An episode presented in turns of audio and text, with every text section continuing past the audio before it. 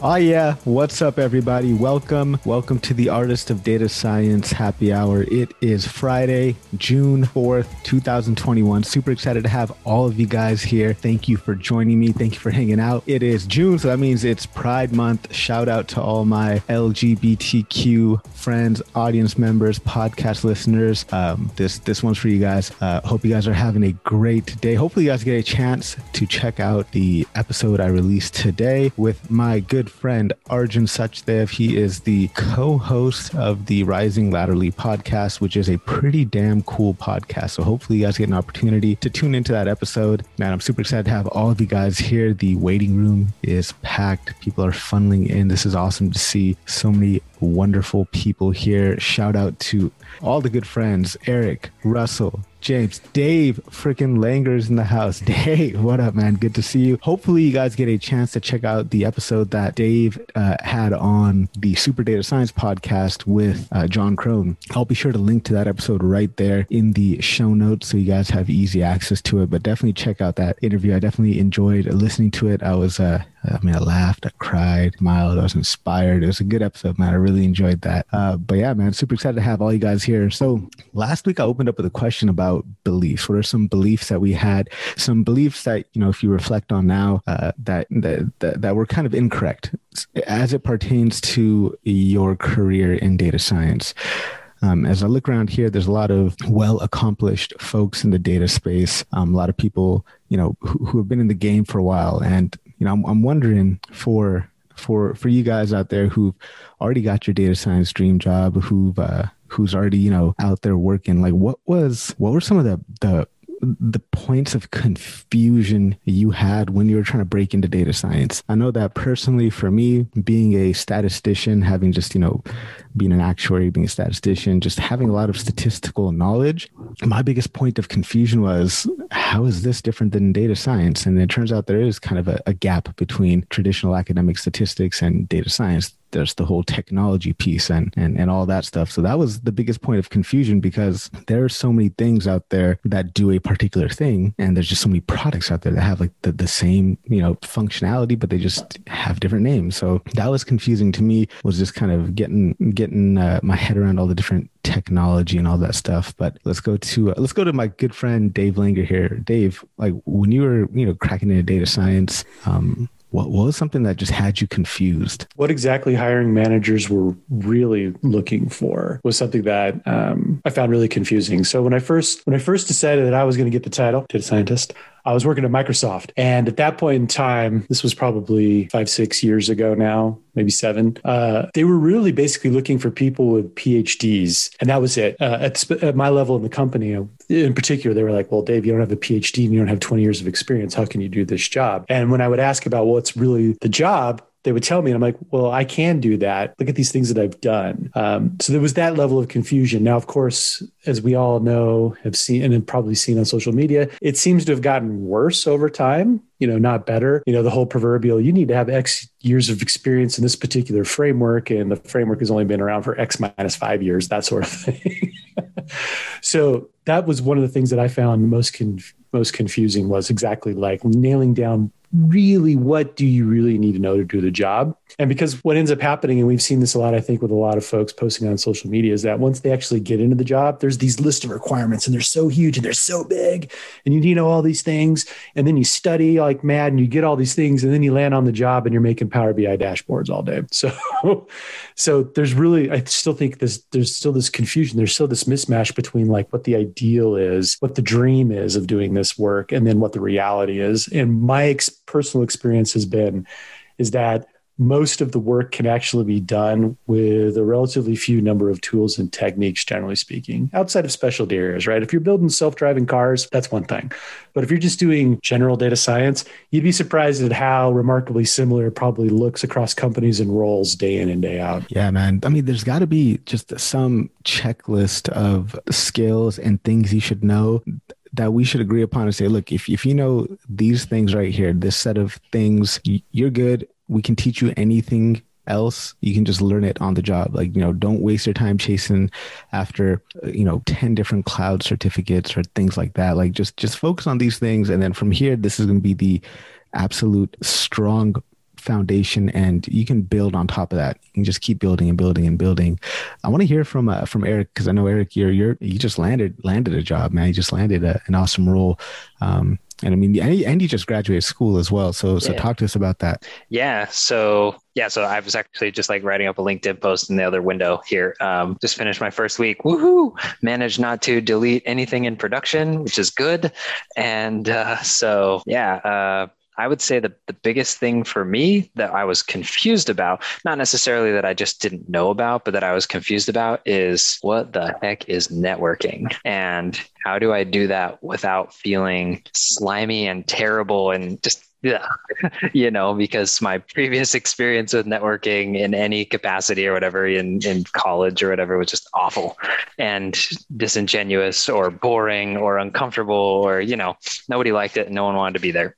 And so uh, so in in that way it's like it was actually really nice kind of getting to know a few people on my on my new team because I knew like, okay, I'm going to be, I'm going to be working at Lending Tree here starting soon. So I looked up a few people who were probably going to be on my team or maybe doing something similar at the company and reached out to them if they looked like they were active on LinkedIn. And so I reached out to them ahead of time. And so a couple of people already knew who I was and I already kind of had a little bit of an intro to them. So that was really nice. Um, and that, even though that was after I had already found out the company that I'd be working with. And so it's like didn't I didn't have to reach out and say something. Well, maybe I said something dumb, but I didn't have to say something dumb, right? Um, I was just trying to reach out to them and, and be their friend and get to get to know them professionally. And I just find that so it's nice. It just feels like talking to real people, and I like when people approach me that way too. You know, if anybody fo- follows Eric's content on LinkedIn, he's when, you talk about networking, you don't mean like networks, like like how you're doing those network analysis type of thing. Even not not graph networks. No, this is like people networks, which I guess could be graph, I suppose, right? yeah, yeah. Networking is. I mean, that's a that's that's a good point, man. I mean, it's it's definitely uh, it's more of an art for sure than a science. I mean, there's there's definitely a good way to do it and a bad way to do it. And I think Vin's got a great video on that on his channel about how to network. And um, yeah, I mean, if anybody has any specific questions on the networking, we can get into that. Um, but I want to go to a question here from I got a question in the email um, from Spencer Haller. I don't know if Spencer's in the chat right now. Uh, yes, you are. Spencer Hawley. Sorry, not not Haller. Spencer Hawley. Spencer, um, I really like your question, man. This is this is going to kick off a really really good uh,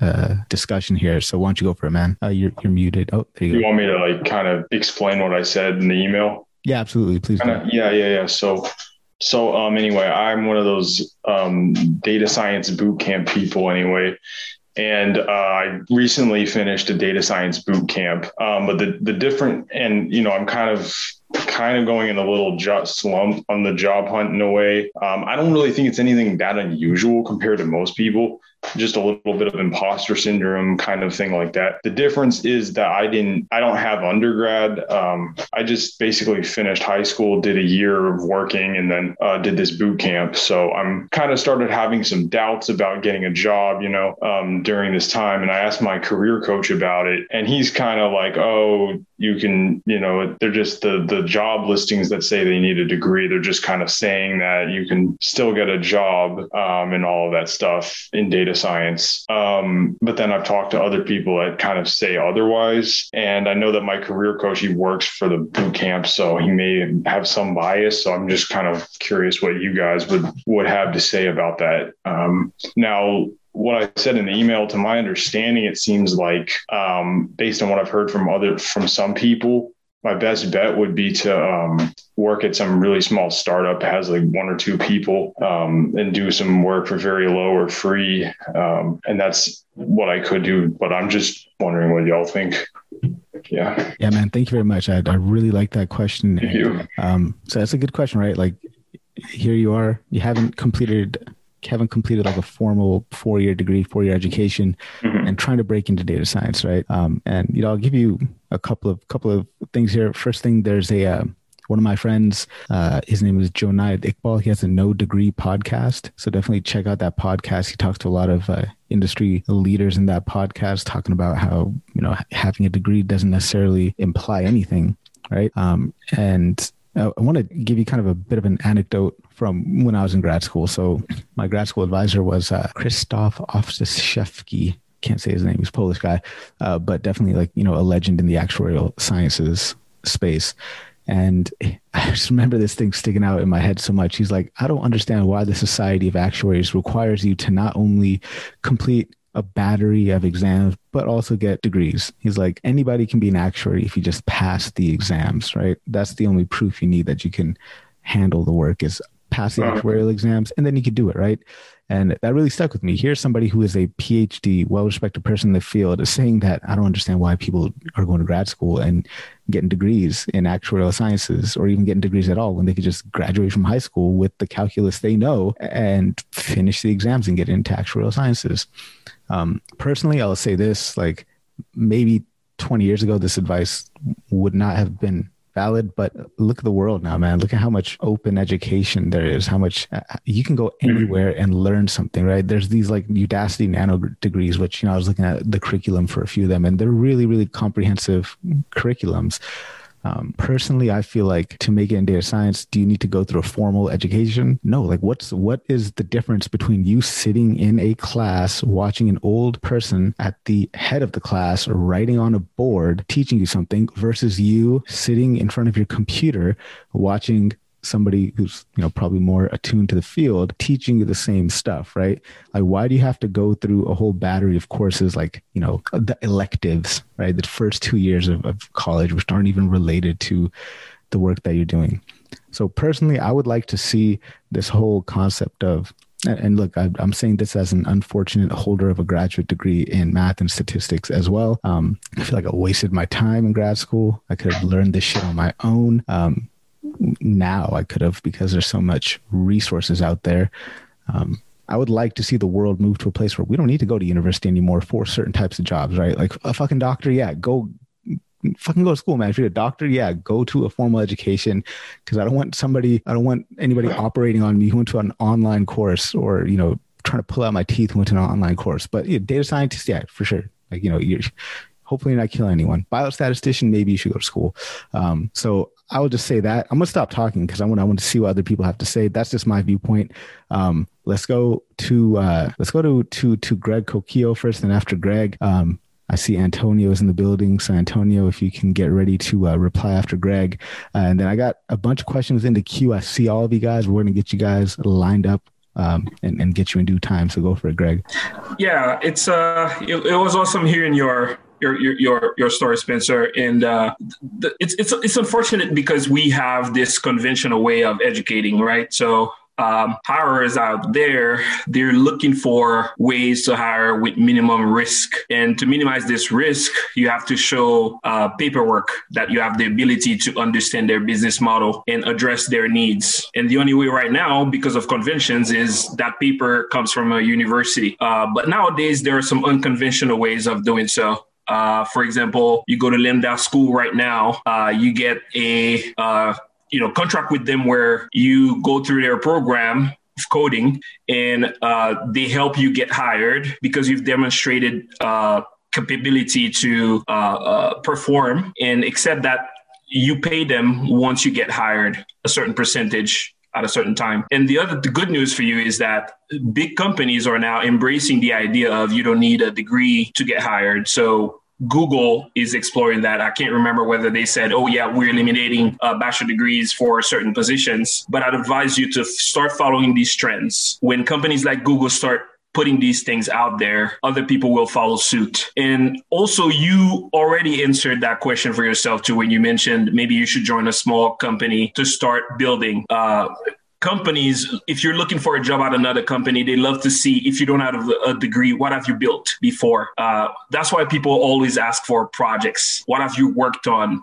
They're trying to minimize that risk of hiring somebody who doesn't know how to address their problems. So by showcasing that you understand business cases, you understand situations where you've built a product or system to address certain pain points, you're closing that gap forever. And the work you have to do for yourself is look for companies who are open to uh, embracing your skills and getting you on board. And those are including startups, as you mentioned, and also companies like Google who are now opening their their doors to to, to unconventional uh, folks uh, who don't believe that a formal education like a four-year degree is uh, the only way to go. So again, keep your ears out, keep your eyes open, keep networking, and also keep building because building and building on things that solve problems and this is what will be your key to making sure that hirers can trust you and uh, get you on board to so continue to solve problems for them and continue with that strategy of closing that gap once you close that gap you'll find more companies who would be willing to to get you on board thank you very much greg antonio let's hear from you then after antonio let's go to uh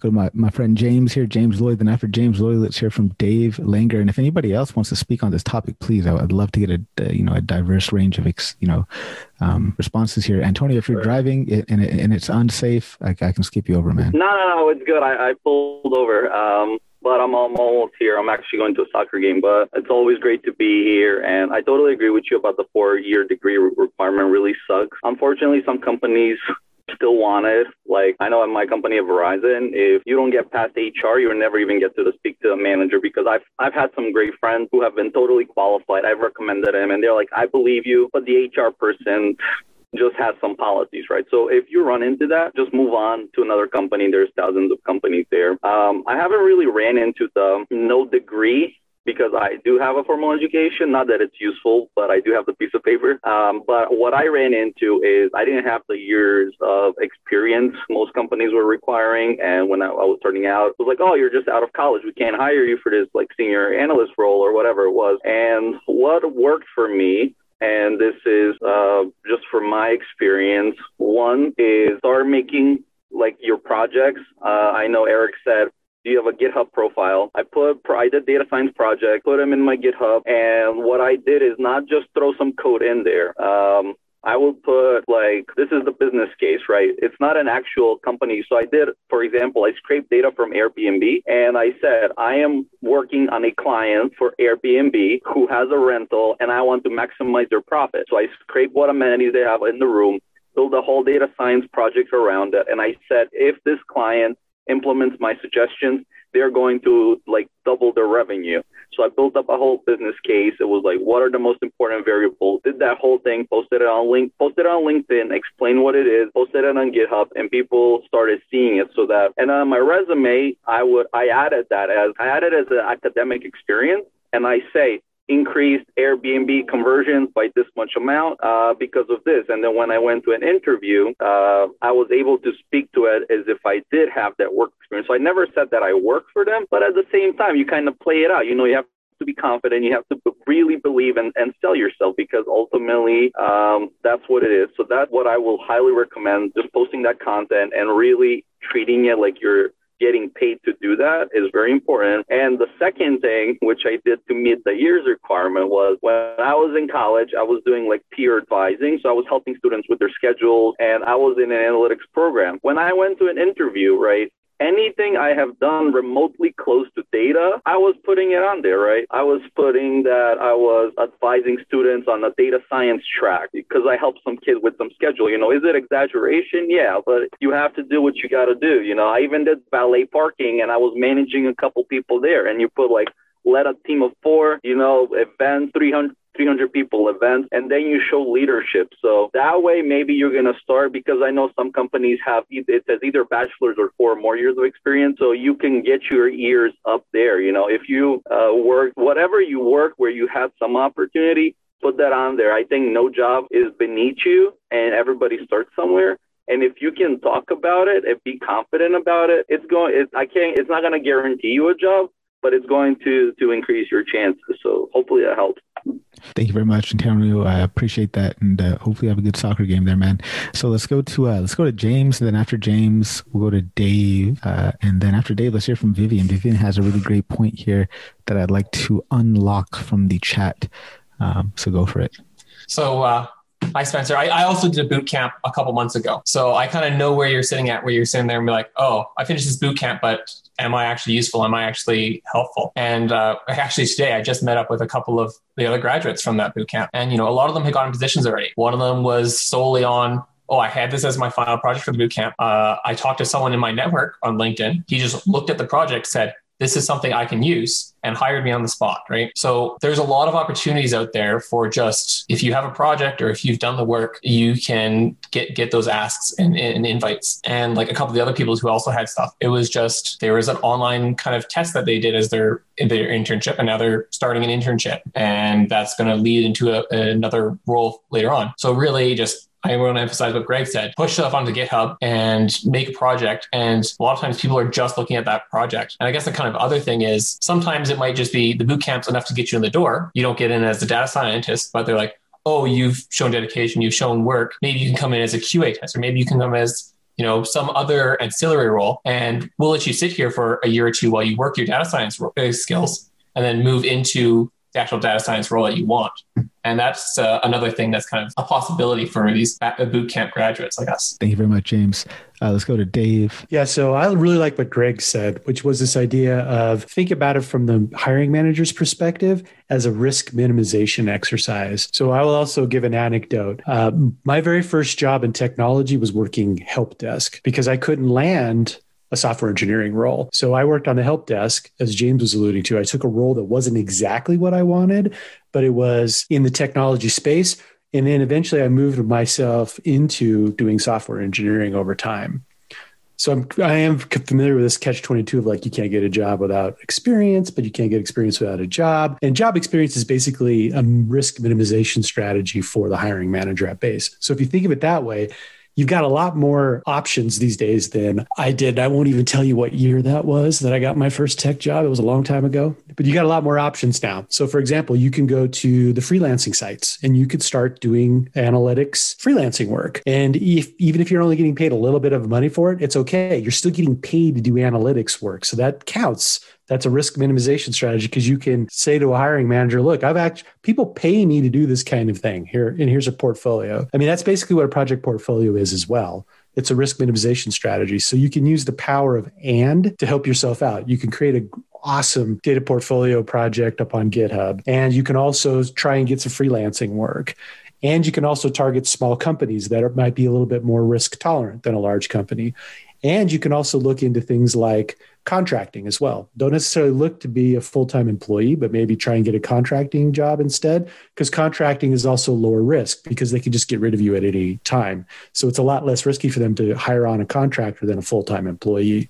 So those are a bunch of different strategies that you can employ to get yourself some experience and also lower your perceived risk to a hiring manager eventually for a full time position. Vivian, thank you very much, Dave. By the way, I appreciate that. Uh, Dave was uh, writing code on the uh, Commodore. What was that Commodore 64 now? Dude, that's totally true. Actually, so, yeah. So the first code I ever wrote. So I took I took a basic programming class with my dad back in the 80s, and we had a Commodore 64, and I wrote basic code. There you go. So man. yes, I'm that old. He was he was doing spreadsheets on Lotus one two three. That's why he knows uh, Excel so well. Oh, come on, man. oh, man. That's a good. Uh, Vivian, go for it. Uh, well, I guess I just wanted to add a piece about um, how Yuval Noah Harari, the guy that wrote Sapiens, you know, he um, wrote a book called 21 Lessons for the 21st Century as well. And in it, he talks a little bit about education and like the future of the job market and things like that. And uh, just how, like, um, you know we're in a we're in a great change of the workforce and stuff like that of like where jobs are going where the money is that sort of stuff. And um, that it will only become more common for people to like need to pivot in their careers really quickly and stuff. And so he was actually predicting that um, in the future that like traditional education will not be like it is now that like it will be much more common for people to like have very small bursts of intense uh, education that is like very practical and scale based and then like go and do that thing for a while until then like you hit another dead end or something and then kind of like just keep um, pivoting around um, and that's kind of like i don't know I, i've thought about that idea for a while that it does definitely feel like I don't know, because I did a boot camp and I specifically chose the boot camp because I was like, well, I've done traditional education and I know. So I I know I learned, you know, from I don't want to say my mistakes, but you know, you you kind of like like we've been talking about this whole time that everyone's been saying that you don't really need like a traditional education necessarily for a lot of things. Um, anyway, so that's I I was really glad with my decision to do a boot camp that it was like fast and intense, and I learned everything I needed to learn, kind of thing. Um, so yeah, that's just a thought I've been that I've been thinking about. Yeah, thank you, Vivian. Absolutely love it. And by the way, man, thank you so much for taking over from me a couple weeks ago. You did an epic job. I absolutely love that. So thank you for for crushing it as a hostess for me. Oh yeah, you're so welcome. Thanks for those who showed up too. It was great. And um, like yeah, that Noah Harari. I like that point that you brought up, and he, he has a interview with uh, James Altucher. Um, and James Altucher, Naval Ravikant, two heroes of mine, they they both have the same mindset that yeah, this traditional education system is eh, it's, you know, not working for the modern world anymore. Uh, but check out that interview with uh, uh, Noah Harari, Yuval Noah Harari, and James Altucher. Uh, and then if you wait just a month or so, then you can check out the interview that James Altucher did on my show. Um, I mean, but Think, think yeah, I wanted to add something real quick. Yeah, yeah, please, please. For, for, for, for Spencer, uh, just to summarize, okay, it's all about strategy and exploring everything to your advantage. Uh, nowadays, a lot of companies are getting open now. Your strategy is to minimize that risk, making that hire feel like they're not risking it all to hire you or they're minimizing that risk. So you want to close the gap. To do that, you have to focus. You're going to feel like you can solve the world's problems, but that's not the best way because you will dilute how many projects you can solve across industry. Say, if you want to pick healthcare, start building your portfolio around healthcare because now you're going to start closing the gap around there. You want tech, continue to build projects around there. Use those techniques David, Antonio, every, everybody told you about to build your projects to close the gap inside of that. Focus will get you there. Now, once you focus about reducing that risk, you go around leveraging other things.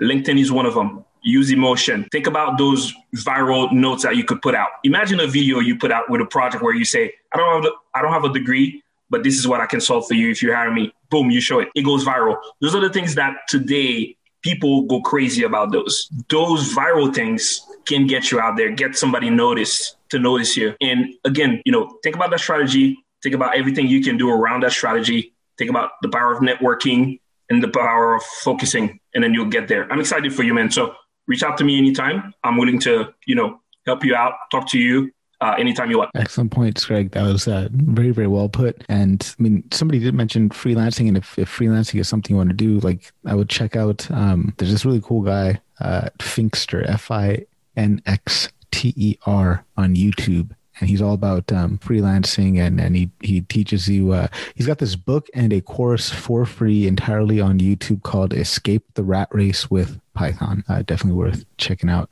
Um, so next question I got on the docket here is from Martin. But if anybody else wants to uh, to to speak on this topic before we move on, now's gonna be the chance to open it up to anybody. Just uh, feel free to unmute. Topic that we're talking about is you know Spencer here is uh yeah. So Mark Spencer's you know he's fresh out of high school uh, doesn't have a formal four-year degree but he's wondering can i make it in data science by doing boot camps right like do i actually need to sit through two years of electives just to do two years of, of classes? Can I just skip the BS, go straight to the stuff I want via boot camps? That's such a great question. Uh, I start I start to question myself because on one end, having like the the academia for uh, for like research design is really helpful. But on the other end, you can do so much just from learning on LinkedIn. I mean, like Dave Langer has this whole series from Excel to to analytics, right? um, you know, all these other individuals have all these free resources, uh, data Danny for SQL. So like you can learn and you can just build a portfolio and show someone like, I can provide you value in this way. I think like people are o- more open to it now, but the challenge is that like you know, the degree and the and the kind of like credentials or easy kind of ways to show your stamp of approval. Like yes, I've been trained for that, but you know if you put in the extra effort to essentially say like this is how I think about your company. This is kind of a solution I've already created for it. Um, this is how you solve solve your problem. Like that takes the extra level of just showing them that you can do it. And so I think it's it's definitely a different path, that's for sure, and a less charted path. But like if you're committed and you're very focused on not becoming a data scientist, but providing value to a company solving their problems with data, I think that will really make the, the difference for that. And I think a, a case example is my, I, I talked about this before. One of my good friends, he was looking for a new job. He essentially just started reaching out to startups that he was interested in their in their use case problem, saying like, "This is my experience." Um, and he's like, again, like 23 and going for like like senior roles and just like, here's my experience in healthcare. If you did X, Y, Z in your company, I think you would you would solve this. A company ended up making a whole new position right under the CEO for him just to, to excel at it, right? Completely outside of his scope. But he showed value through his domain knowledge that he's learned on the own on the internet um, and applying it to someone's problem and solving the problem. Absolutely love it. And Spencer, I'm sure you're picking up on a common theme here amongst a lot of these responses, man. So there's a lot there that you can, you know, take away. And, you know, if you're wondering, oh, how the heck do I find startups? Just get a Crunchbase subscription. Uh, you can search Crunch uh, Crunchbase. Sorry, did I say Crunchbase? Crunchbase. Look for companies that were just recently funded. Go to their LinkedIn, see if they've got under 20, 30 people and target those those companies, not those like you know three four hundred large people companies. Um, I, would, yeah. I would quickly caveat: avoid companies that are only like three or four people because then they need someone who's really experienced to help yeah. grow that. Yeah. You need someone right past that, like we just need to get it going. But like, all right, we just need traction now. So mm-hmm. find those people in like the growth stage and, and trying to find product market fit. Keywords just to look up. Yeah, absolutely. Yeah. And you can tell how how fast the company is growing. I think most LinkedIn company pages, when you land on the company page, will have a headcount growth uh, over time. Um, so you can look at that chart and see which ones have been kind of really trending up in the last you know, few months or so.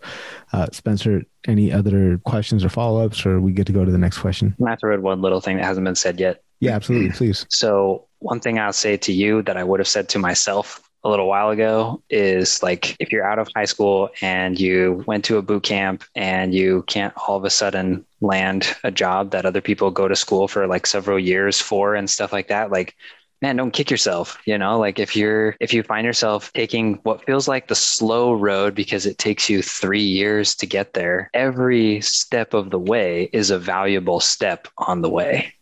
And because i i started feeling like I, I, felt this way like different parts of my career so far at different times and i get really impatient and i feel like i'm really slow. I feel like everyone else is killing it. I feel like i must be stupid like whatever right? All those all those things that probably aren't really true and also don't really move you forward like it's okay. Like the the journey is the journey and it's it's fine. You know some people you just you you get there when you get there. And like mark was saying it really made me think about it was if you just focus on creating value for whoever you work with whenever you're working there you're going to have a great time doing whatever it is that you're doing on the way to the next thing that you're going to do absolutely man. Very very well put eric. Thank you so much for that. And yeah i mean it only feels slow because you're in the moment doing it right now. In hindsight it will not feel as slow. Like you know two three years I, mean, I just turned 38 when i look back t- ooh, 10 years ago uh the, the time just went by quick right so and you're still young that uh you can experiment a little bit right so if you derail for a year or two it's not the end of the world man you're still like uh, probably 19 uh you're still like 20 21 22 and you, know, you still still get back on track kevin what's going on man uh, something out here? Yeah, I was just going to bring up Mike Wimmer. I don't know if you guys are familiar with him, but he only lives an hour up the road for me. He just graduated from high school and junior college last yeah. week. Yeah, yeah. And he's already done six contracts for the government. Uh, and he started when he was 10. So, yeah, he didn't have a high school education. He didn't have a college education, but he was able to provide value, provide what they wanted and what they needed. He's been doing okay for a 12 year old. God, my son, you're one year old now. Uh, 11 years from now, boy, if you ain't got no government contracts, uh, we have a problem. So I got a question um, uh, from Martin next. So let's let's go to Martin. By, by the way, Jagad, if you are listening to this 11 years later, I'm, I'm just kidding, man. It's okay. Just be 12. Uh, go for Martin. Yeah. Um, actually, my question is very similar to Spencer's. I mean, the only difference might be that he's uh, just graduated on high school and well, I have a little bit more years working right on this on this career. I mean, my question basically how can i make the hiring manager see me since my let's see my resume or my applications i mean i have a little bit of experience in data mm, as a six sigma certified engineer but not as a data engineer or data scientist right now. I mean, I thought I knew statistics because only because of Six Sigma and I can work on data only because of that. But when I entered to the, this Google Data Analytics certification that it's on Coursera, I just got the information like, okay, there's a lot of more techniques that we can um, learn. I mean, I have not found a job since October. I have been applying to a lot of jobs, but I'm really wanting to move this onto the data analytics or data science, right? I know the statistics. I know how to handle projects, to do the improvements on projects, how to get this insight visualization. But how can I really move to a completely full data role? That's my my basic question. Yeah, the first step is to apply for them. So, have you been applying for jobs? Yeah, yeah, yeah. Okay. I mean, mm-hmm. so how's that? How's that like response been? Have you been getting any any you know callbacks or anything like that? Like, what's what's going on? I, I don't know if I'm only trying to to apply to the to jobs out, outside. Of, I'm I'm from Mexico, right? Uh, applying to jobs outside from Mexico, and I'm having that um, barrier of do you have a employment visa status working outside Mexico, and for yeah. that information is a no. I'm willing uh, to bet mm-hmm. that's probably the root cause. Like I'm, I'd put money on that being the main issue, not the skill set. Um, I mean, that being said, um, I'll definitely flip this over to, to anybody else mm-hmm. uh, who wants to chime in here. But I mean, look, man, like there's Upwork, there's Fiverr. You could start doing one-off analytics projects. Hell, if you want, man, you can you, okay. can, do some, you can do some data analytics for me with with my podcast metrics. I, you know, I'll give you I'll give you experience doing that if you want. Um, but yeah, I mean, I'm I'm willing to bet that that's one one part of it. Um, is one one thing you could do. I know I have a lot of guys from India. What they have done is they've come over to the United States on an education visa for their master's or the bachelor, well, mostly master's degrees. And they've used their master's and educational visas to get a job. And while they're here, they've been sponsored and been able to continue to get a job. Some have gotten green cards, whatever, but they came over on education visas. Okay. Yeah. And I think, uh, you know, I'll, I'll turn this question over to Dave because I think Dave will have some really valuable advice here. Um, so go for it. No pressure. Okay. Thanks. yeah. So, couple things that pop to mind, and I don't mean to be, I don't want to come across as an expert on your situation, Martin. So take this for whatever it's worth. So a couple things. Uh, one, one of the things I always suggest folks do is to do market research. Go look at a lot of job descriptions, a lot of job descriptions at companies and for roles that you would like to do and start tallying up all the various types of things that they were going to have you do all the skills that they want and cross reference. So, like for example, if you're in data, you're going to probably see SQL, SQL mm-hmm. mentioned a lot, either as a desired skill or an optional skill. If you don't have SQL, and maybe you do, I'm not saying that you don't, but if you don't, get SQL, right? Mm-hmm. So that's one aspect is like look and see what the market's actually demanding and make sure that you meet that. Once again, going to Greg's point of risk minimization if you've got the check boxes, you're minimizing the risk for HR and the recruiter and the hiring manager. So that's one, right? Concentrate mm-hmm. on that because, quite frankly, depending on where you go, the hiring manager might not even know what Six Sigma is and what it means. They're not going to know. So yeah. that's not going to help you out. If you're in manufacturing, if you if you want to go work at GE, they know what Six Sigma is. They know that. Mm-hmm. But a lot of other companies they don't. A lot of hiring managers don't. But what they do know is the skills that they put in their job descriptions. So as long okay. as you're matching that and checking those off, that's awesome. Another thing that you can do is certainly is also trying to flip from a push model to a pull model, which is instead of pushing out your resume and applications, keep doing that, of course. I'm not saying don't do that, but also throw in a pull model, which is get active on social media. Build up a data portfolio project portfolio that's publicly available. Get up a youtube channel. Uh, not to not to sound self-serving but i got a couple videos on my youtube channel around this that you might find potentially useful around how to do mm-hmm. market research as well as to do data you know what kinds of things you want to do for your data portfolio projects to make sure they pop for a hiring manager. And get up on get on LinkedIn, you know, start posting, get on YouTube. If you build up a big enough audience and if you get seen a lot, you might find people actually reaching out to you for opportunities. And that that pull model is always better than the push model. If somebody contacts you and says, "Hey, I saw you on LinkedIn. I got an opportunity for you." You are so far up in terms of the competition and, and landing that job. It's just it's astronomically different. So that's few things off the top of my head. Okay. Yeah. Thank you. Yeah. Thanks, Dave. That was really, really awesome. Um, how you feeling about that, uh, Martin? You feeling feeling good? Some advice there, or I'm, I'm willing to open can I, this. Can I have one one quick thing? Oh, please, absolutely, man. Do do. Yes.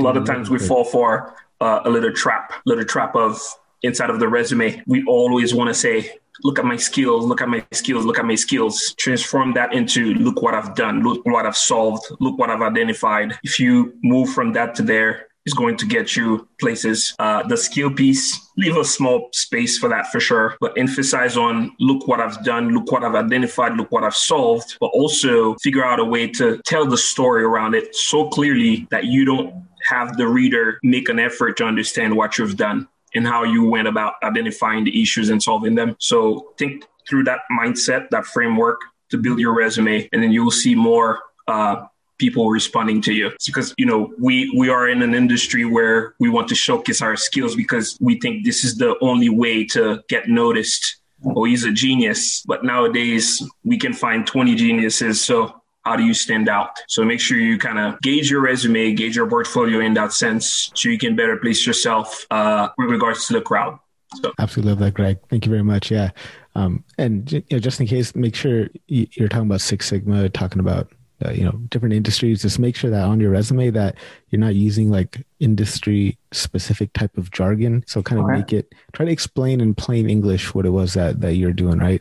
So instead of like saying Six Sigma you know, using Six Sigma lean processes mm-hmm. for doing this, this, and this.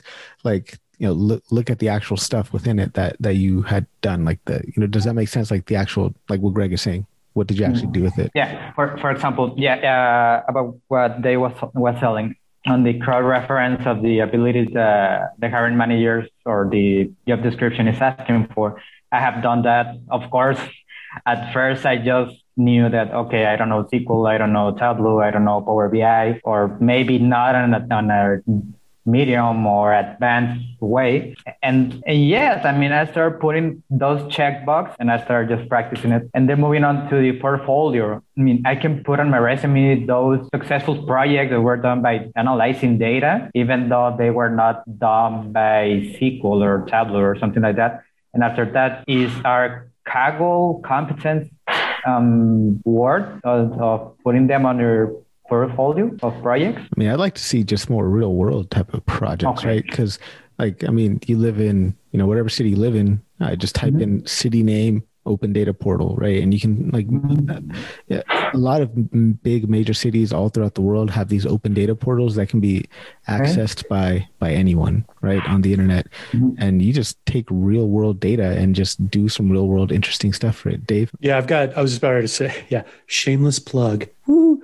Uh, check out my YouTube channel. I've got a recent video where I have a real world data analysis project using free data from the United States government. And okay. it's actually it's actually based on a real project I did at my last job when I was an analytics person. So it's it's like taking industry data from the state of Texas and marrying it up with data from the US Census Bureau and trying to find new and interesting things and it's a great way to just like put it out there, right? And if you do it just right, if you create a data portfolio project with awesome code and maybe some, you know, some great documentation and a nice YouTube video, and you put it all up and wrap it up in a nice little bow in this GitHub thing, it becomes quite a showcase. And here's the thing, too, and this is something I mentioned in one of my videos on my YouTube channel is that don't wait to start posting on social media when the project is done. Start and post every step of the journey because people love that stuff, right? And it starts building up your following and it starts building up a cache of posts on LinkedIn, for example, to go along with the final product. So don't wait until you're done. You know, you can post all of the sausage making and people love that stuff.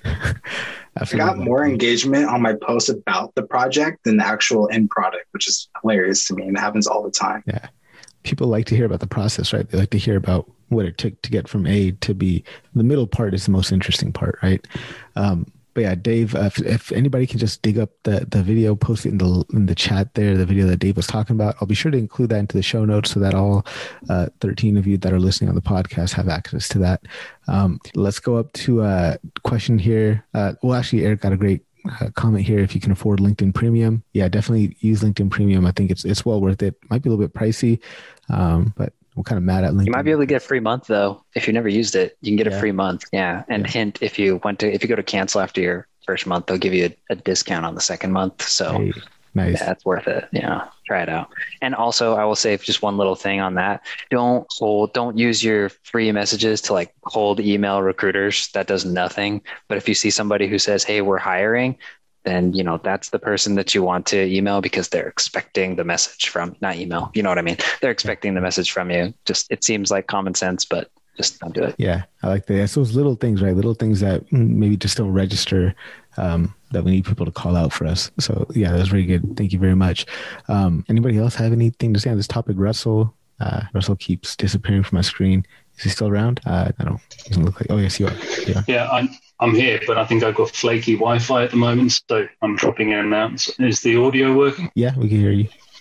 Okay, well, so if I disappear, uh, you can still hear me. Um, I was just about to type in to build on Eric's point there about, you know, don't uh, cold drop a message on someone um, using your um, InMails. I'd, I'd, say that that's pretty good um, information for, for, for, all messages. You know, try not to uh, just cold drop a message on someone saying, look, you know, I'm looking for a job.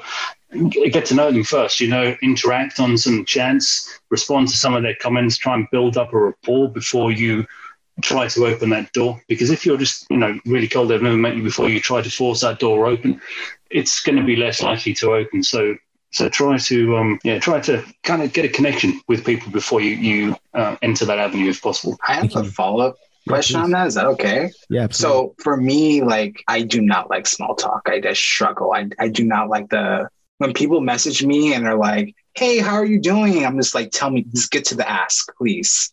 Um, and I'm the same way. And so I guess like, is this just a different style or am I missing out by not doing that small talk in the beginning?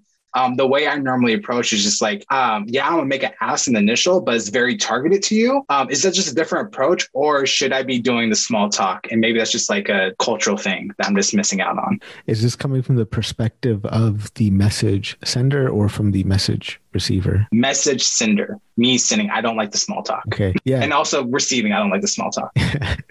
yeah. I mean, for for sending, it's you, you can you don't have to just say hey how are you doing? I, I think something that would be awesome to do is okay so the company that this person works on probably has a blog post and that blog post probably has something tangentially related talking about data science machine learning whatever it is that you're interested in. Try to find that thing that that that connects the company your interest and that person and then talk to them about that. Just say hey look i was looking at your guys' blog. I saw this really cool article where you guys were doing this xyz thing. Man i found that super fascinating. Were you fortunate enough to be able to to work on that project? If so dude i'm so jealous man. That's so cool right?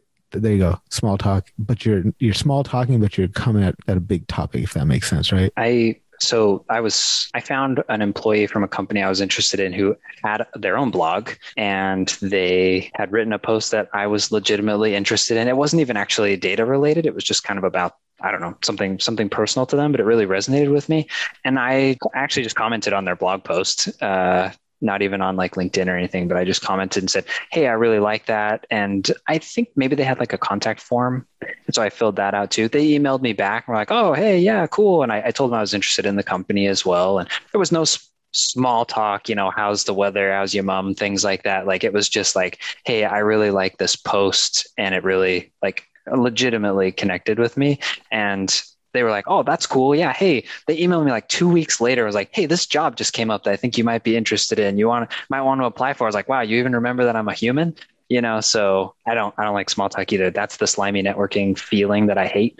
But you know, like like if you like legitimately have a connection with something that somebody said, like I don't know, it feels a little vulnerable, but you just throw it out there. People are pretty about it. Yeah, man. Just take a general, I mean, genuine interest in the person, not just a in, interest in your own self interest, right? Because if you're coming at, at somebody messaging them and it's like purely from a self interest type of perspective, dude, that comes off. People can pick up on it. You're not getting a response back. Um, so yeah, make it yeah, just genuinely be interested. You can find something interesting about anyone. Um, that's just general comment. So, Marcus, I get any, any other comments or things off that? If not, uh, Alyssa, just no, that, was, that was great. I want to try some new things out. Right on, man. Uh, Alyssa, are you still here? Yes, you are. Hi. Hi yes. Go for it. Um, so I have been working as a data analyst for six years. Um, I've been trying to gain experience in data science for the past year. Um, I'm trying to switch, but I'm also like Spencer battling um, imposter syndrome and just want like not feeling like I have enough experience and knowledge um, when talking about my experience in interviews. So I'd love, you know, anyone's advice on this. All right. So, so it seems like two questions there. Correct me if I'm wrong there, Alyssa. First question is how to deal with imposter syndrome. Second question is how to how to talk about your projects in an interview. Yes. Yeah, it's Right. basically two questions. All right, so you you I'll, I'll be I'll be answering the first half, and I'll get uh, you can get philosopher Harpreet on you here. But imposter syndrome to me, it, it feels like a fixation on some external thing that we perceive that we should be like oh we should be this model of perfection right and i think it's just because our society our culture we have a very very unhealthy habit of making a product the end result the goal instead of just the process of reaching to that goal right? And we see this in a lot of activities in our day-to-day life right? We get fixated on the intended goal. We get fixated on on the end result and completely miss out just in, in the process of achieving it. Um yeah we just think like there's a magical point that we'll get to and then we'll be happy. You know we'll, we'll no longer have to be this imposter. We're real. Um so I, I think to to overcome that imposter syndrome like just, just focus on the process right? Because when you focus on the process the desired product the outcome will take care of itself with ease. It just becomes a byproduct. Focus on the product immediately begin you know when you, when you focus on on the, the the end result you, immediately begin to just fight yourself right? And you get this sense of agitation right? Like you have a perception of this is how i should be but I'm not that, right? Well, how about you just focus on the work that it takes to get from this thing to what you think you should be? So that's, you know, that's that's it. Um I'm going to open this up to uh to anybody who wants to answer this question, let me know, but I'm going to go to uh let's first go to Vivian on on this one. And then from Vivian if anybody else go for it. I'm I'm sorry. I was messaging Eric. Um, what was the question? Uh, so so I'll have I'll have you answer this first question that that she has um about how to deal with uh, imposter syndrome. Well, I guess that I don't know that I'm a good answer for this because I have not solved this problem in myself either. I just, the only thing I feel like I really know how to do or what to do is just to keep going, keep trying, keep, keep, you know, being uncomfortable like and like learn to sit in that discomfort in some way like learn to like sit with it and like you know okay i feel like an imposter i feel unqualified but like i'm gonna just go on and do my best anyway and try to just like you know no need to panic let Yeah. myself fit, sit with that and then like move on anyway that's the only thing i the only strategy i've really developed so far so Yeah, like I mean, imposter syndrome is like we're casting a judgment on ourselves, right? And judgment is just you know judging anything is just a, a very very immense waste of energy, right? Um, so I'm, I'm gonna I'm gonna skip the philosophizing. Let's go to Greg for the part about how to talk about your uh, experience in in interviews because uh, I feel like you're on a roll with this topic today, Greg. So go with, go for it. Yeah, um, I think it's a it's it's a process. Uh, first of all, it has to be a conscious decision to test uh, the assumptions you're making about yourself. Uh, so if you're thinking, "Oh, I'm not too good at this," test it. Right. So you won't know until you test it and confirm or reject that hypothesis. Right. So, quick example. Um, I've used LinkedIn to test myself. I uh, put a post out there. Uh, I measure how many people say you're crazy or I don't understand what you're saying versus people saying, yes, that makes sense, but etc. cetera, et cetera. And whatever it is, I agree with myself that if I heard somebody saying something in the lines of this doesn't make sense, etc., that I will take it as a feedback to improve myself. And over time, I felt a little bit more comfortable sharing things that made more sense. Not that I was trying to eliminate anybody who would disagree, but I saw somebody disagreeing as an opportunity for me to grow. So that was my journey about LinkedIn to remove that imposter syndrome. The other step also is to join groups. Uh, you showing up here today is also another opportunity for you to kind of speak out and express yourself. And over time, you see how the community receives you and talk to you and uh, give you feedback about who you are. And that should be reinforcement points for you to reanalyze and kind of, you know, again, test those assumptions you've made about yourself. Are they true? Are they well founded or not? If not, how do I consciously remove them and move forward? Uh, but the key is to take action. Be conscious about those assumptions you're making about yourself. Um, why am I expecting myself to be like this? When I say something, why isn't it coming out as this level? Is this true? Could have I done better? Make a list of those and then test them all. Test them all somewhere. Test them with somebody else be frank about it too. So find somebody you can confine to. Uh, tell them about how you feel, and then you know tell them to ask them to watch you as you speak and give you feedback about or or the work you do, give you feedback about where you could in, in, improve or whether it's good. Uh, and those are the things that again, it's not something you get rid of right away. It's conscious work on a daily basis, and uh, community work is definitely something that can help you. The last thing you want to do is isolate yourself in feeling uh, this way. Hope that helps. Yeah, thank you very much, Greg. Now appreciate that. Uh, and how about the the other question she was asking? Um, she was asking another question based on how to um, how to to talk about projects or, uh, or and and work experience rather how to talk about work experience in the interview in such a way that uh, we can showcase that we're able to to, to do the thing um, i guess uh, you, you you really have to have a, a, a, great ears for for for the questions right uh, the assumption here that i will take is you've done your homework in terms of identifying the job you want to, to, to, to, work for. I'd like to say to everybody, when you identify a job that you want to, to have prior to the interview, let your mind go all directions with questions and answer them ahead of time. Practice, practice, practice. Anticipate the kind of questions that they will ask. And most of the time, a company who knows what they're looking for will ask you questions pertaining to the pain points that they're trying to, to solve. So by anticipating, that's why you have to prepare. And in preparation, when that question actually comes, you'll feel comfortable pulling out experience from your past to respond. And what you're doing here is building the bridge with similar issues that you've solved pertaining to your experience to showcase to the hirer that you can also solve similar issues that they're having. So all of that comes to whether you're uh, writing a document that you're getting, you're trying to get alignment from an audience or interviewing, you want to prepare ahead of time and think about all possible. Of course, you're not going to get to 100% of all possible questions, but you want to prepare yourself for all of these things coming at you so you can feel comfortable expressing yourself this way. And don't forget, when you answer, you have to also put a framework to it. They want to know what you identified, what were your tasks, how you went about it, what were the results. You have to be really tactical about that. And then also be open to uh, expanding on this if the hour feels like what you responded to wasn't enough, or if you have to give additional examples.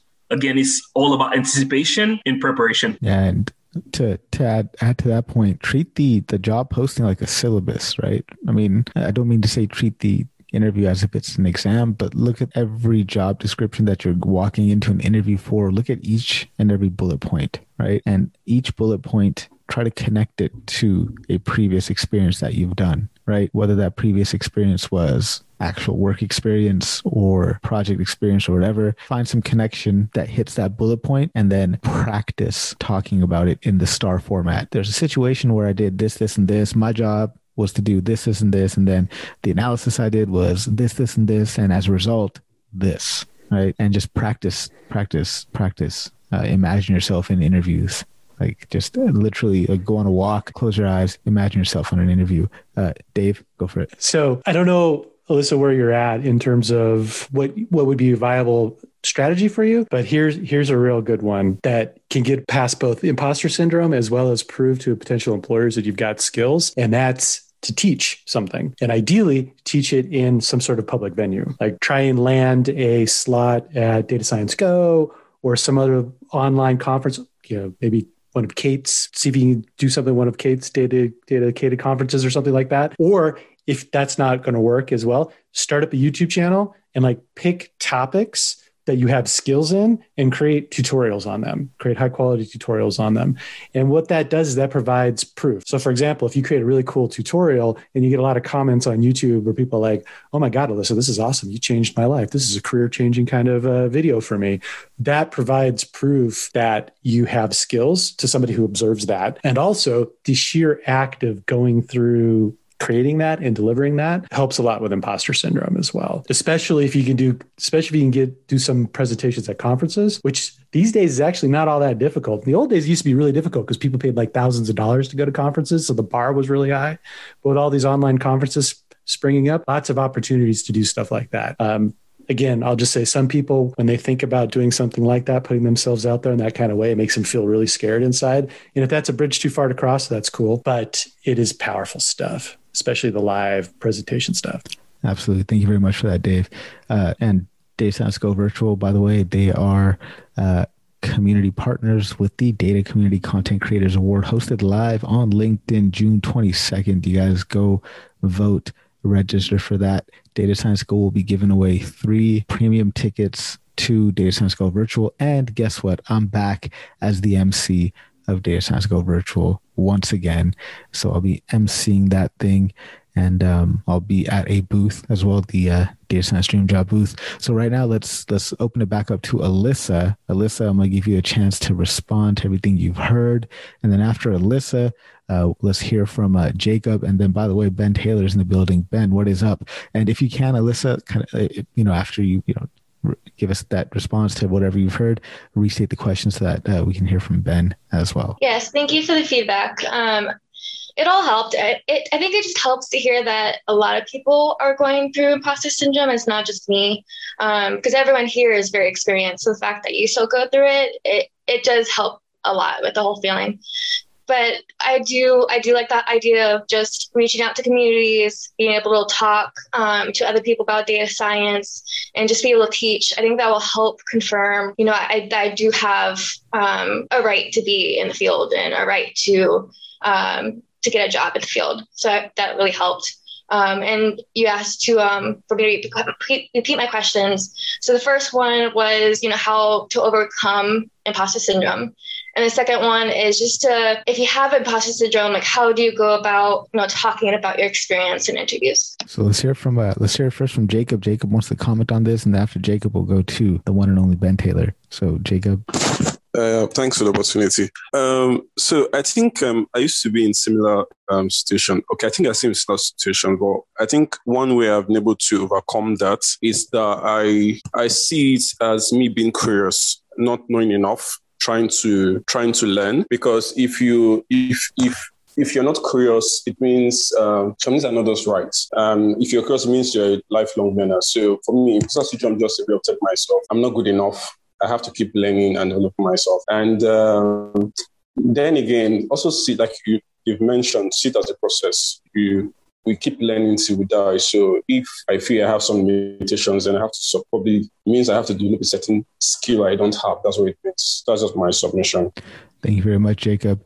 Uh, let's go to Ben Taylor. Ben, man, good to see you again. Super, super yeah. to have you back, man. How you doing? Good. Um, yeah, living on a plane. I'm sober right now. That's good. That's good, man. um, so, impo- so imposter syndrome. How do you how do you move? Oh man, I, I didn't bring mine. It's probably good that I'm taking a break. Yesterday was pretty hard, uh, hard in a good way. Um, imposter syndrome. I think I think the interesting interesting thing about it is there's kind of this evolution. So I remember starting out as more of a junior engineer, you're terrified about job security. And then the next step as you evolve in your career is you get to market security. So when you truly make that switch from job security to market security, it's not the end of the world if you get fired because you now have market security. But I don't want to pretend that imposter syndrome goes away because the hope in a in a good career is you keep taking bigger and bigger challenges and bigger and bigger risks where the risk is always there. Um, and so I, I had something funny happen a couple weeks ago where my Gmail password was changed because um, of something going on with the security of the company. But in DataRobot, if you're getting fired or deactivated, that's one of the processes. Like you get deactivated out of Slack and Gmail. And so it was really funny because I think I would say that I have no, like, I don't have any kinks in my ar- armor but that was an example a couple weeks ago where I'm like, oh, I actually do have some kinks in my armor. Like I am feeling that level of anxiety. Like, oh, like if I was fired from Data Robot, they would they would let me know first, right? Like my boss would tell me, like I want to find out this way. He would just say, Ben, you you know you fucked up, and it, you know, and you deserve to be fired. And I would say, you're right. Like I deserve to be fired. But um, I guess the other thing I'll say is really, if you take the broader view in life, there are things that are much worse than getting fired from a job. And that, and I, I've known people that have been fired from a job where I've hired them. And it's not, you're not, there's nothing bad about you. You're not a failure. There's nothing wrong with you. Good people get fired from good jobs. And so I think the, the, the, good thing to get past imposter syndrome is don't overthink it they're you know we're here to live we're here to have a life we've got families we've got other things. You know you making a certain amount of money or charging through your career is not the most important thing. But you know you got a great community of mentors and they can all say they've been there before. And apparently they've been there recently and they figure it out. Yeah absolutely man. I mean that's the one of the great things about this career is you're always having to learn something new, something interesting. And that means that there's always room to get better. And like, you know, the whole point, not, not the whole point of being human, but one of the great things about being human is improving and getting better at things. And if you get paid to do that, like, holy shit, man, that's a hell of a job. I was going to add real quick too. Failure is really celebrated in the AI space because, like at DataRobot, we're hiring data scientists as fast as we can if they have four years of experience. And I was skiing with someone who was mentioning they're two years in to their data science journey and they think they're going to be fired. So they've like they've failed at data science at this job. And I was saying we love that. We love that. Like you have you have tried data science as hard as you can in this company and you're face planting that is fantastic because your opinions matter you can talk about things about, oh, we don't do it that way. Why don't you do it that way? Well, didn't work at my last company. So there, there's something about being seasoned and being experienced, and that doesn't have to be after like win, win, win, win, win. big epic fail. There's something that I totally welcome with that, especially if you're introspective and reflective on why that happened. So, is anyone made mistakes here, Dave? You made any mistakes? there's a there's a there's a, a, a quote that I read the other day. Is that the number one enemy to success isn't failure is boredom. I like that. So yeah. um, let's take failure as um, let's let's turn around on this. Let's change our perception of what failure means. Yeah. is boredom. Catch your boredom. You're you're increasing your probability of success. Be mindful of those. I like that. I like that. Uh, I don't see any of the questions in the chat. So if anybody has a question, just go ahead and put it in the chat. But I would love to get Ben's perspective on the question that we're talking about kind of towards the top of the hour. Uh, Spencer, I don't know if Spencer's still here, but Spencer is uh, he's he's fresh out of um, not fresh out of, but he, he's completed high school, hasn't completed a four year degree, and he's doing his his you know boot camps, nano degrees, and things like that. Uh, and he's wondering, man, like, do we actually need formal education to be in data science? So I know two people that don't have an, a college degree and they're one of them is making over 200,000 years a data scientist and the other one might actually I was getting a text from him a couple days ago he might be going towards that in the next week or two and so if you can work at a job and go from junior to senior data scientist um, I, am becoming more I'm more and more of a believer that that's less required because I studied chemical engineering. I didn't learn anything in my curriculum about data science. I learned about classical predictive models from the lens of chemical engineering, but AI is very much merit based. And so I think it's about getting through that initial hurdle of job success. Um, yeah, my I wouldn't really if someone is applying for a job right now and they had no college background and they'd gone through boot camp, I'd care much more about what do I think they can do this quarter or this year. And I yes, I, I think it's mattering less, which is interesting because I used to expect all of my kids to go to college, and now I I, I don't know, especially in the next 10 years, I might know even less that maybe it really doesn't matter. Yeah, man. Like speaking of you know kids going going to college, like I don't think I would force my kid to go to a formal institution to learn anything. Like just you know do it on your own if you have to or through some type of structured program but it doesn't need to be like a four-year university or anything like that uh, greg over here has a question for ben so greg go for it yeah ben i'd like to know how uh, how's your search for a crazy guy who's uh, it's going to well. did you so did I, you uh, like to learn you know what kind of framework are you putting together to kind of kind of find somebody like that? So the the interesting thing is i think some of these people are just out there in the world where they already have a reputation. So my um my most interesting lead right now i was actually just texting him on the phone um, his introduction comes through one of our other executives. So I think one of our other CEOs was aware of this individual. And I've been doing a lot of interviews lately. And, it's interesting because I'm doing interviews for this position, and a lot of the people I interview are good, but good is not what I want, which is interesting because normally you'd say, like, oh, you seem really good. Like, I, you know, I, what I'm looking for is like creative misfit genius psycho like someone who's just but psycho not in a negative way like just someone who's not motivated by money they're motivated by working on impossible problems with interesting people. So, so I'll have a better update for you, Greg, hopefully in the next month, where I'll actually have some announcements of key people we've hired. Um, but it is interesting in my mindset because you interview good people and, and normally you want to hire them. You interview good people, like, oh, you're good, you have potential. But for this role, I almost want to hire people that intimidate me. I want to hire people that could potentially outrank me or you know get me fired you know become my boss that's who i want to hire it's it's, it's, it's interesting right because that's why i'm asking is is is that what, what's the threshold for somebody like that like whoa whoa whoa this level of crazy is getting you out the door sir we want crazy but not not that crazy it, are you planning to set that ceiling or no ceiling at all? I think I've already set that ceiling because I one of my projects right now I want to get arrested. And apparently, I was having a conversation where someone is saying it would need board approval for me to get arrested right now. And I think that's funny. So it makes me want to get arrested even more for this particular project. And so, like, I don't know. I, I think when it comes to crazy and nuts, I probably have left left the reservation. But I but it's really fun to hire people where you realize, oh, they're crazy in a different way. They're willing to do things that I would never do. Um, but I, I think you have to have an adult inside to kind of understand because you can definitely cross the line with crazy. You can actually do damage. You can like you can do PR damage for a company where they're now having to fix that, and that's not a good thing. So you definitely want to do crazy, but you want to have other people in the room, like heads of PR, you know, the CMO, and other people to kind of decide. Um, you know, I, I, did have a project. I won't share it with the group because I'm kind of embarrassed by it, but I did have a project that was shut down where they decided it wasn't, it would not be appropriate for a company of our brand to be associated in any way with something that sounded like a lot of fun, but involved guns and different things. And so I didn't just go do it. I had a conversation internally and they decided that that isn't a good thing to do. Yeah. But after the IPO, then maybe we'll go do it anyway. Maybe I'll go do it anyway. Celebrate. All my everyone on the call, everyone on the call that wants to pay their way, we'll go. I like that. I'm down, so, man. I'm down. I just need to get my second shot.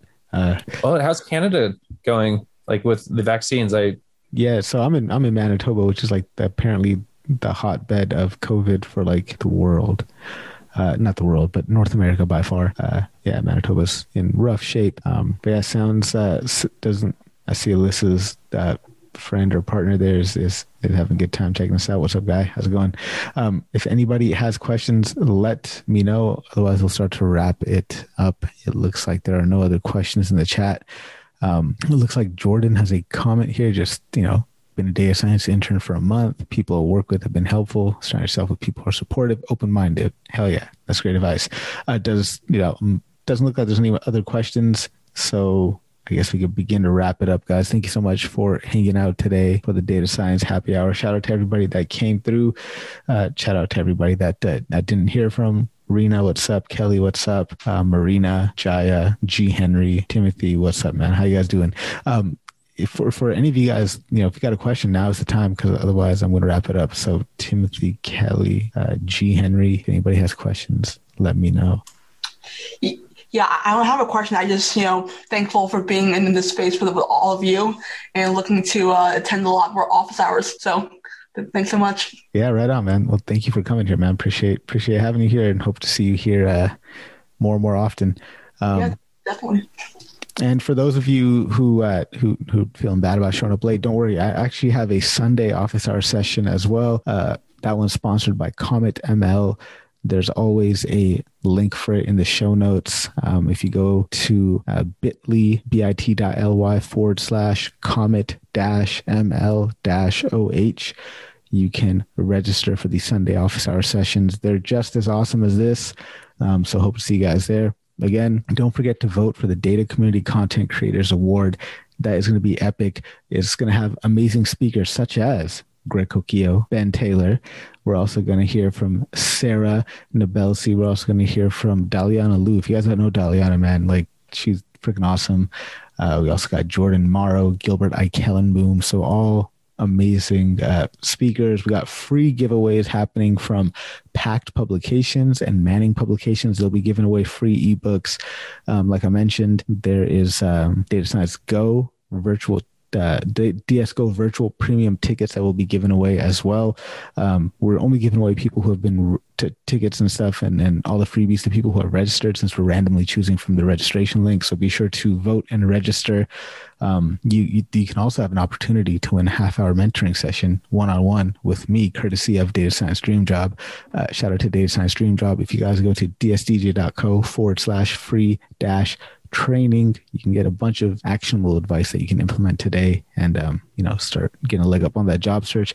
I feel like I have stalled enough and there has been no last minute questions that come into the chat. So guys, thank you very much for hanging out. Appreciate having all of you guys here. It's good seeing you again.